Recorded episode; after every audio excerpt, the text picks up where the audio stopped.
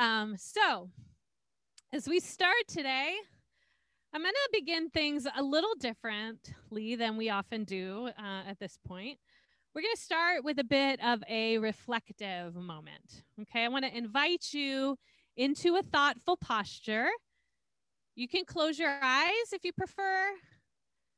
And I'm going to invite you to think about a place, a physical location, some place that holds a lot of meaning to you. You don't have to work too hard. It doesn't have to be like the most important, significant place ever in your life. Just think of some physical space that has helped you connect to something bigger than yourself. Perhaps it's a space that connects you with your history. Perhaps it reminds you of the wonder of the natural world.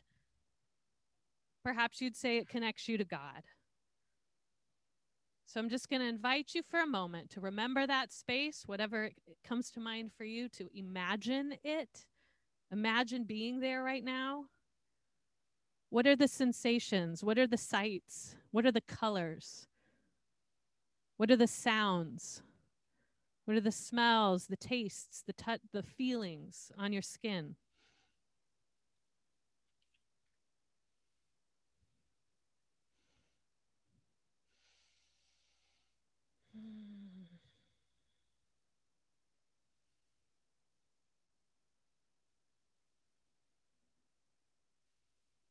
As you reflect on that place, I invite you to just give thanks for that space and the memories that it holds.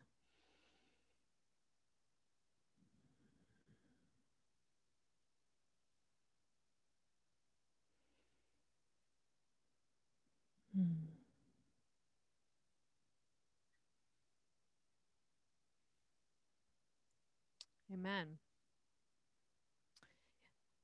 You can open your eyes. We're going to be continuing today our series on rebuilding after disruption. And as we get into our topic for today, I think that reflective moment will be a useful reference point for us. So thank you for entering into it with me. This is a series we're calling Recovering the Sacred. As Father Richard Rohr describes, this is a series in which we're talking about moving through this season from a time of disorder, as he calls it, to hopefully a season of reordering. As we slowly, perhaps somewhat haltingly, it feels like, try to emerge from this pandemic and its effects and consider what life looks like uh, in the after how do things look going forward and how we think about our families, our friends, our work? And specifically, we're considering in this space, particularly at Haven, our life of faith, our, our spiritual journeys. Throughout this series, we've been looking at the books from the Hebrew Bible of Ezra and Nehemiah and the story that they tell about a community that's rebuilding after a prolonged displacement and season of trauma, one that we've studied before together, the Babylonian exile. And we're considering together what lessons we might draw from this part of our tradition around how we may or may not want to rebuild in this time, what we might consider or value as we do. So today's teaching, I'll just give you a heads up. This is going to be a joint effort between me and Jeannie. We're team teaching today. So I'm going to kick things off by sharing the Bible story. And then she'll lead us in some reflection around kind of how the lessons from that story might be relevant to us today in this work of recovering the sacred that we're doing. So I'll start with this story. First, a bit of context. A lot of you were traveling a couple weeks ago when I shared my last teaching, which dealt with a story in this Ezra Nehemiah arc that honestly I found pretty problematic. And so a lot of the teaching was really around what do you do when there are stories in our tradition that we really take issue with? And if that sounds intriguing to you and you haven't heard the teaching, you might want to go look it up on YouTube and, and listen because I think there's some potentially helpful stuff there. Um, so, anyway, to catch you up, the temple in Jerusalem has now been rebuilt. And then last week we saw this important scholar of the Hebrew Bible leads another entourage of folks that return from Babylon to Jerusalem. This man, Ezra, comes to oversee the temple worship there, to kind of help people actually understand how to restore worship to Yahweh, how to get back on track with their practice of faith. And that included some pretty intense reforms. But as we're going to see going forward, there are still challenges in the exile in the returned exile community. Okay, things are not perfect just because they have a temple. Thank you so much. So that brings us to our story today, okay? The story uh, in the beginning of the book of Nehemiah is where we're starting, okay? It takes place roughly a dozen years or so after where we left off last two weeks ago, okay?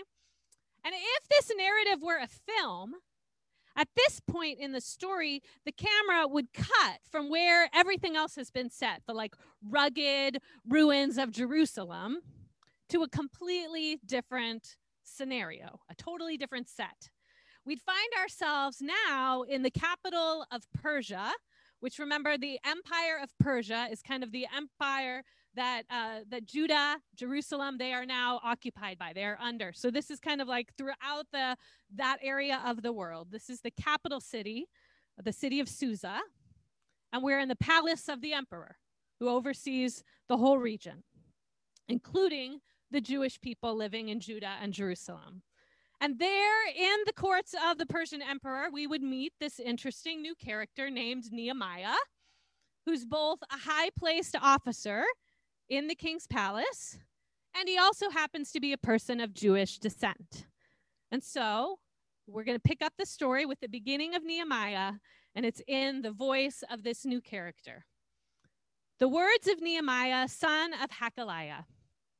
In the month of Kislev, in the 20th year, while I was in the citadel of Susa, he says, Hanani, one of my brothers, came from Judah with some other men and I questioned them about the Jewish remnant that had survived the exile and also about Jerusalem.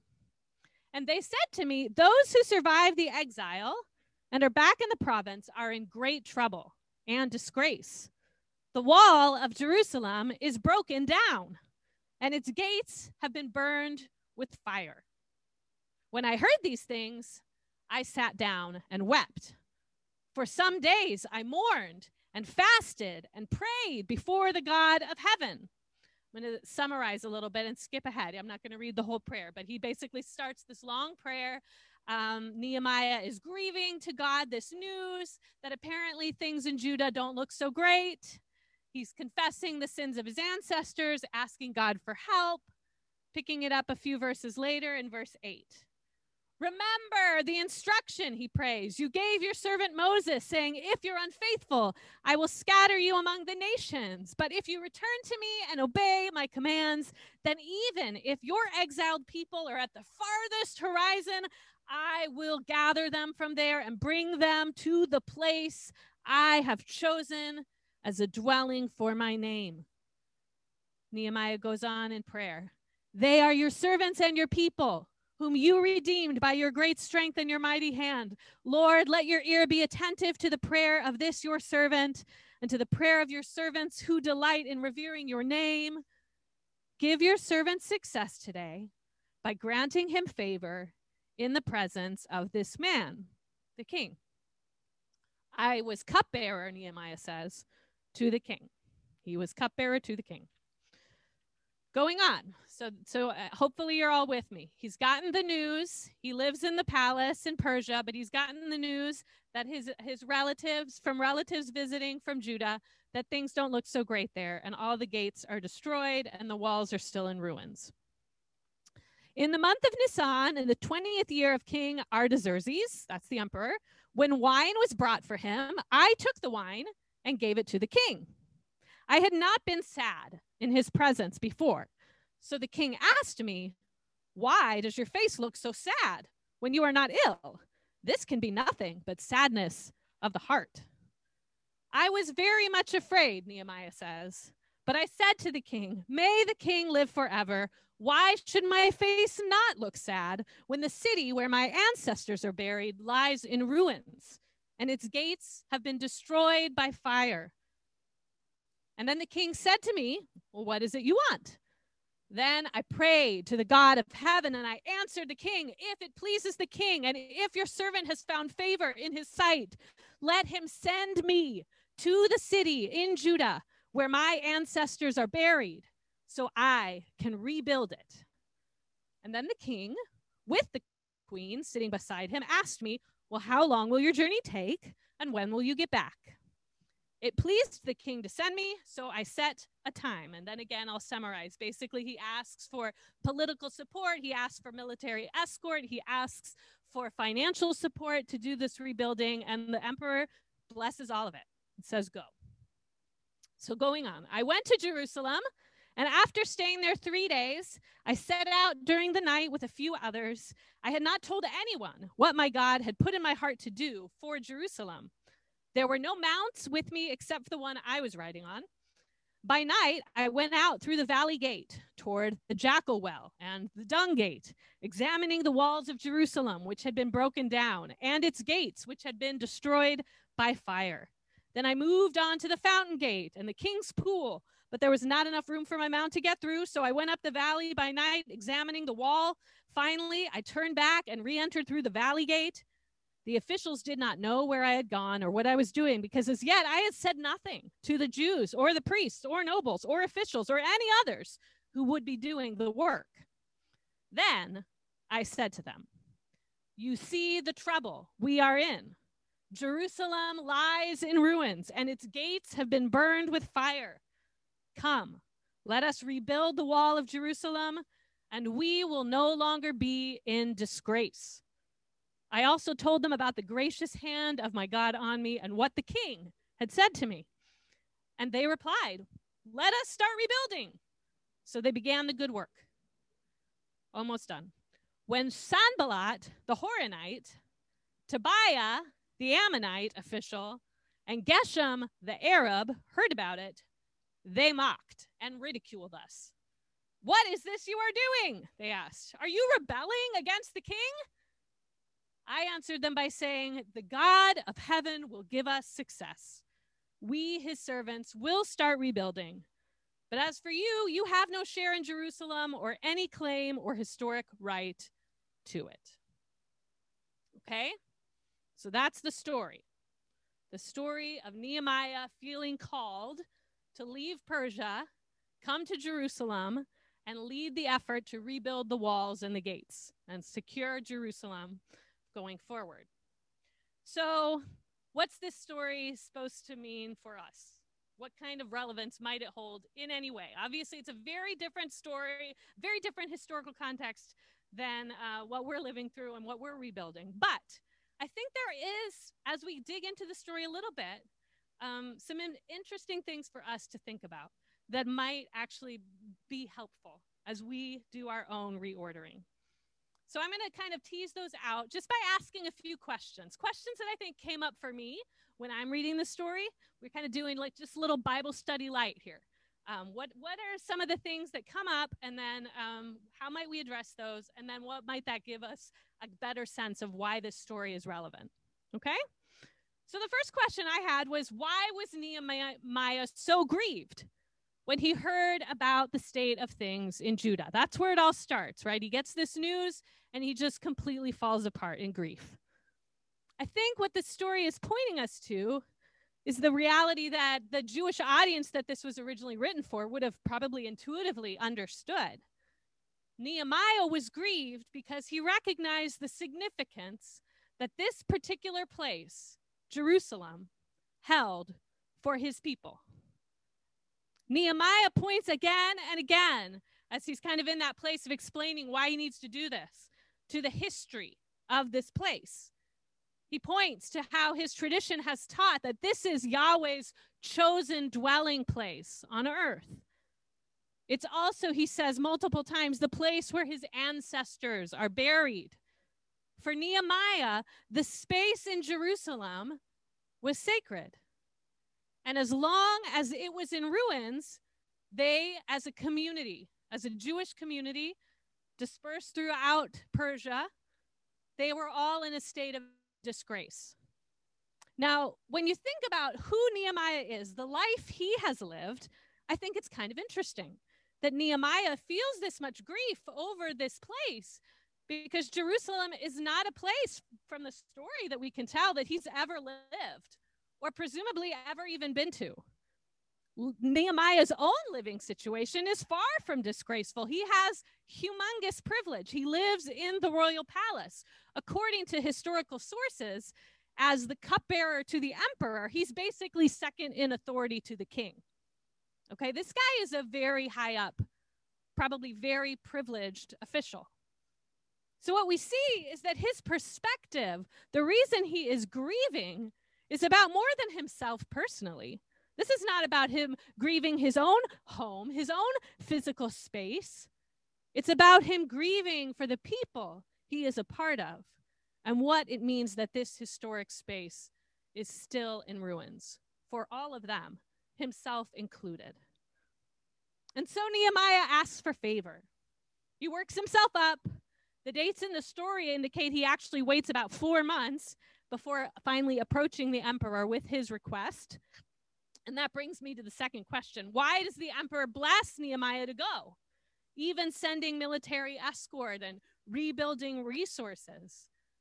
The story doesn't really tell us, but the king seems to be moved by Nehemiah's personal investment in the project. It's like he seems to see this grief that Nehemiah carries and he wants to alleviate it.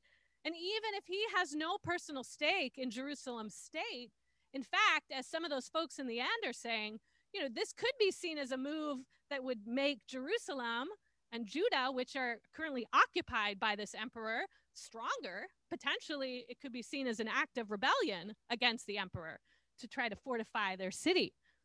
But he seems more interested in the sacredness this place holds to Nehemiah. He seems to get it. He is moved it is powerful to see somebody who cares so much about his people's space being cared for. And, and his heart is moved, and he blesses the project. So, how does Nehemiah's arrival impact the people in Jerusalem? I think this is interesting. When Nehemiah arrives in Jerusalem, first he kind of takes the, you know, he does this whole thing. It goes at night to kind of get the lay of the land, to try to make like a strategy for how they're going to do this. And then he brings this fresh insight and perspective on the state that they are living in. You know, the people there perhaps have become accustomed to just seeing their city in ruins and to facing opposition from the neighbors. They likely have come to normalize it, to accept it. But Nehemiah brings this kind of fresh lens, this fresh perspective, this fresh concern that's not simply personal, but it comes all the way from the Persian emperor's palace. He also brings leadership Nehemiah is clearly a skilled political organizer, and he's now using his leadership skills and gifts towards this end of rebuilding the walls of Jerusalem, bringing the capacity to make a strategic plan, to share a vision, bring people together to accomplish something that, for whatever reason, they didn't have the ability to do before all of this time. And finally, the last question How are Nehemiah and those he leads different from these three people we meet at the end who are mocking him. The personal investment in the space, the value of its sacredness, the attachment Nehemiah and those who follow him have to this particular land and the role it has played in the lives of their ancestors, this seems to give them all a claim to the land, a concern for it that their neighbors just don't have. For those three and the peoples that they represent, I think the land is more of a commodity, something to be acquired, potentially for leverage and power, and similarly traded away if it benefits them. The land itself is not sacred, it is transactional. But Nehemiah recognizes a deeper connection to this space that connects himself and his people to their heritage their ancestors, and ultimately the divine. I believe this contrast between those in Judah and their neighbors is a really interesting contrast for us to reflect on. As those living in 21st century United States, we have to acknowledge that men, most of us have a very different cultural perspective with a different relationship to place and land than those in Judah. Colonialism and capitalism have amplified and expanded the perspective that we see demonstrated in our story by these three neighbors of Israel, inviting us, like them, to view land often as a commodity. But if we are going to recover the sacred, as I'm inviting us to do in this series, perhaps part of that recovery is acknowledging what has been lost as we, as a people, as a generation, as a nation, have become more and more separated from recognizing the sacredness of place. You hear that? While we can't fully reshape the culture, we can't change the past and the dreadful impact of lands stolen from native peoples or peoples stolen from their land and forced to labor a land across the sea, we can seek to recover a reverence for our created world, as well as its capacity to connect us with the Creator, and the importance of cultivating certain places that might be set apart in some way to honor our connection with the divine. This is what I'm inviting us to reflect on as we hear this story. So I'm going to turn things over to Jeannie, who's going to take us into the next piece of what that reflection might look like for us.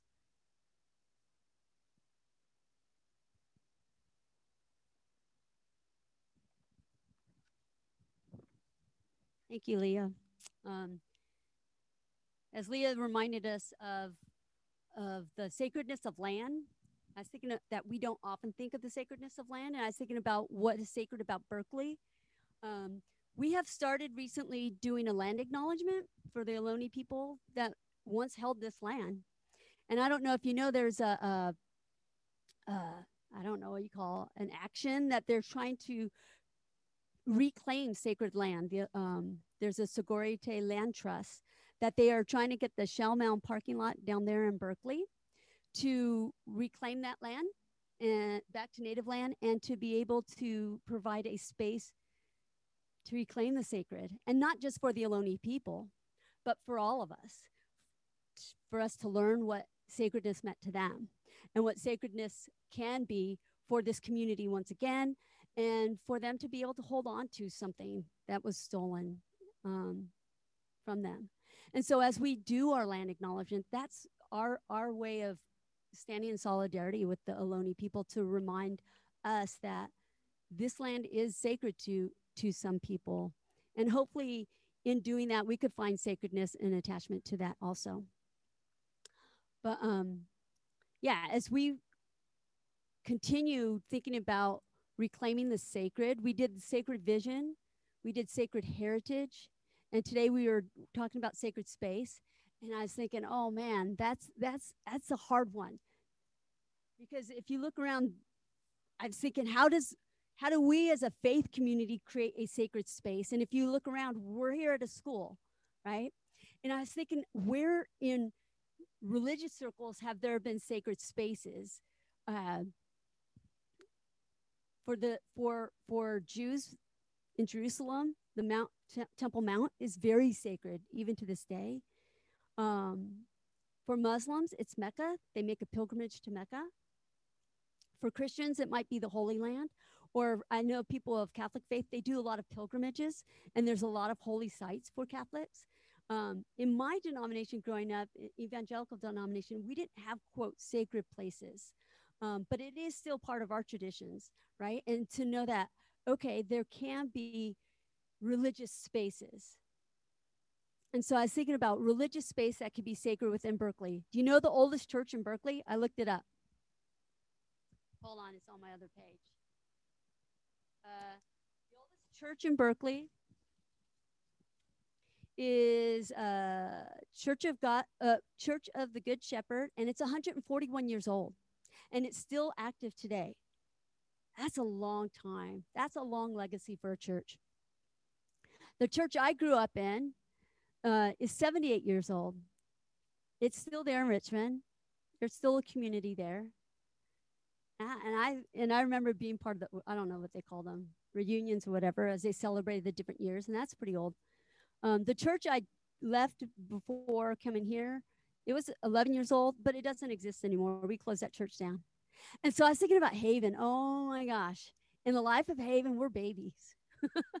this baby, baby, baby, baby. Um, and then I started thinking, will Haven be around 140 years from now? Woo!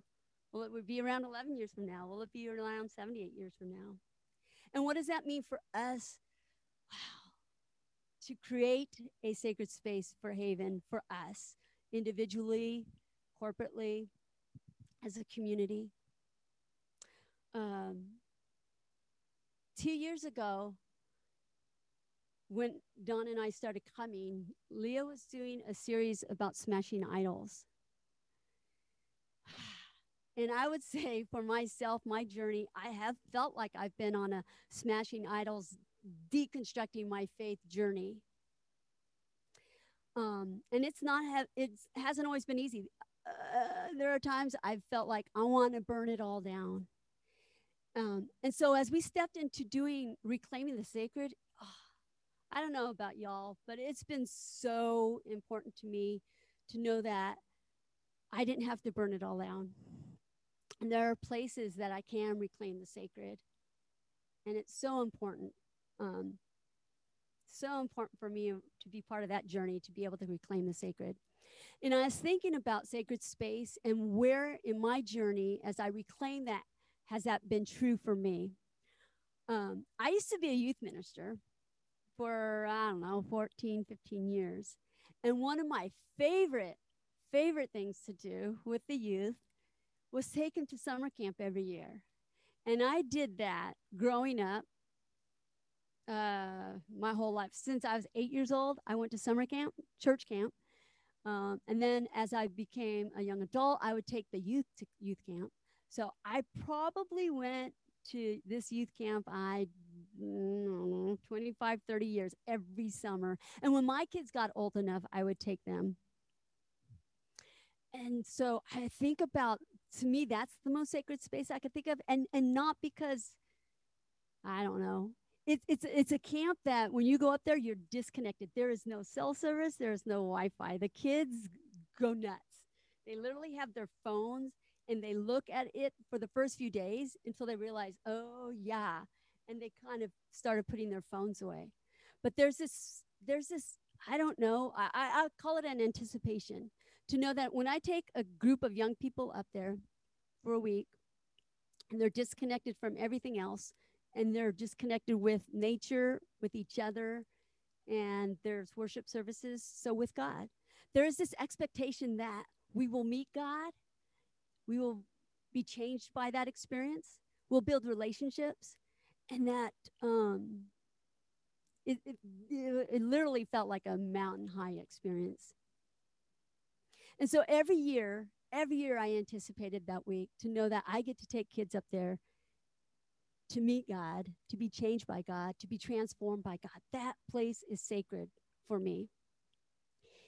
Even though I had to deconstruct my theological background and do not believe a lot of things I was taught, God was still present. God was still sacred there in that space and taught me a lot. Um, and so I started thinking about this space. It's a school. Um, it's not a church. It's not a cathedral. Uh, but I think what makes this space sacred, and I hope I can invite you to venture into this thought is not the physical space, but the stories and the expectations and the ability to hopefully to meet God in this space, to meet God in each other, to meet God as a community, and to be transformed by that. I think about um, as we have the opportunity to rebuild and reclaim what is sacred within Haven, I pray and hope that we can reclaim part of that sacredness, that mystical part of God, um, that we, as a faith community, that we choose to hopefully tr- be transformed by that. And I think about, um, you know, it, I, I guess I think about if we choose to to just come and be a community like friends and get to know each other that's one thing. But i hope and pray that we can be transformed by what's happened. I think about the faith in action group. Um, i love that that that name of it faith in action that we aren't just here but that we hope that our faith could be lived out through our actions in our daily life not just on Sundays, but in our communication with each other, in our interactions at schools or in our workplace, um, or even places that we choose to take action. And so I think about faith in action and, and that that's a place where we so choose to live into and be changed and transformed by God. And not only us, but the communities we reach out to. And so my hope and prayer is that Haven is a place where we can encounter God and be changed by the experience, and that our history and our legacy will be a community of faith that transforms lives and communities. Um, and as we continue to reclaim the sacred, reclaim the sacred, that we know that when we are here, that it's not just about us, but something bigger than us. This week I sent out the email and I gave a breathing exercise.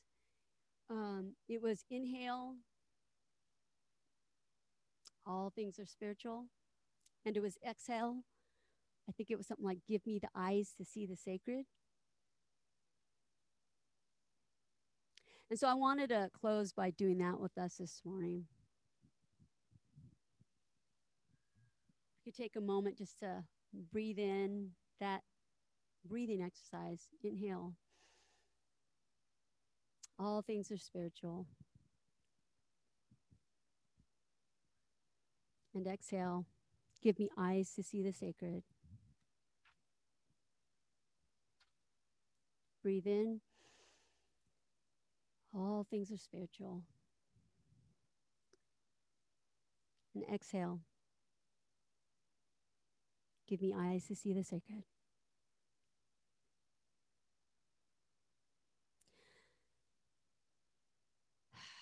God, as we sit here, stand here as a community, thank you for reminding us that it's sacred because you are here with us. It's sacred because you're living in our lives. It's sacred because we get to live to tell the story of you working in our lives. And may Sundays not just be a Sundays, our Sundays where we get to gather and see one another, but we gather with the anticipation that you are in our midst, that you are working in our lives, that you can transform us, that you are in the business of making all things new.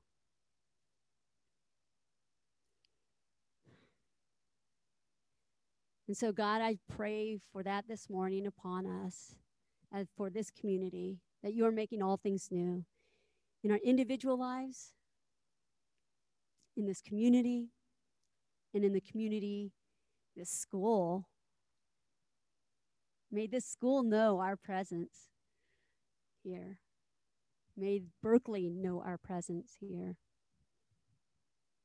May the communities you reach know the presence you have here.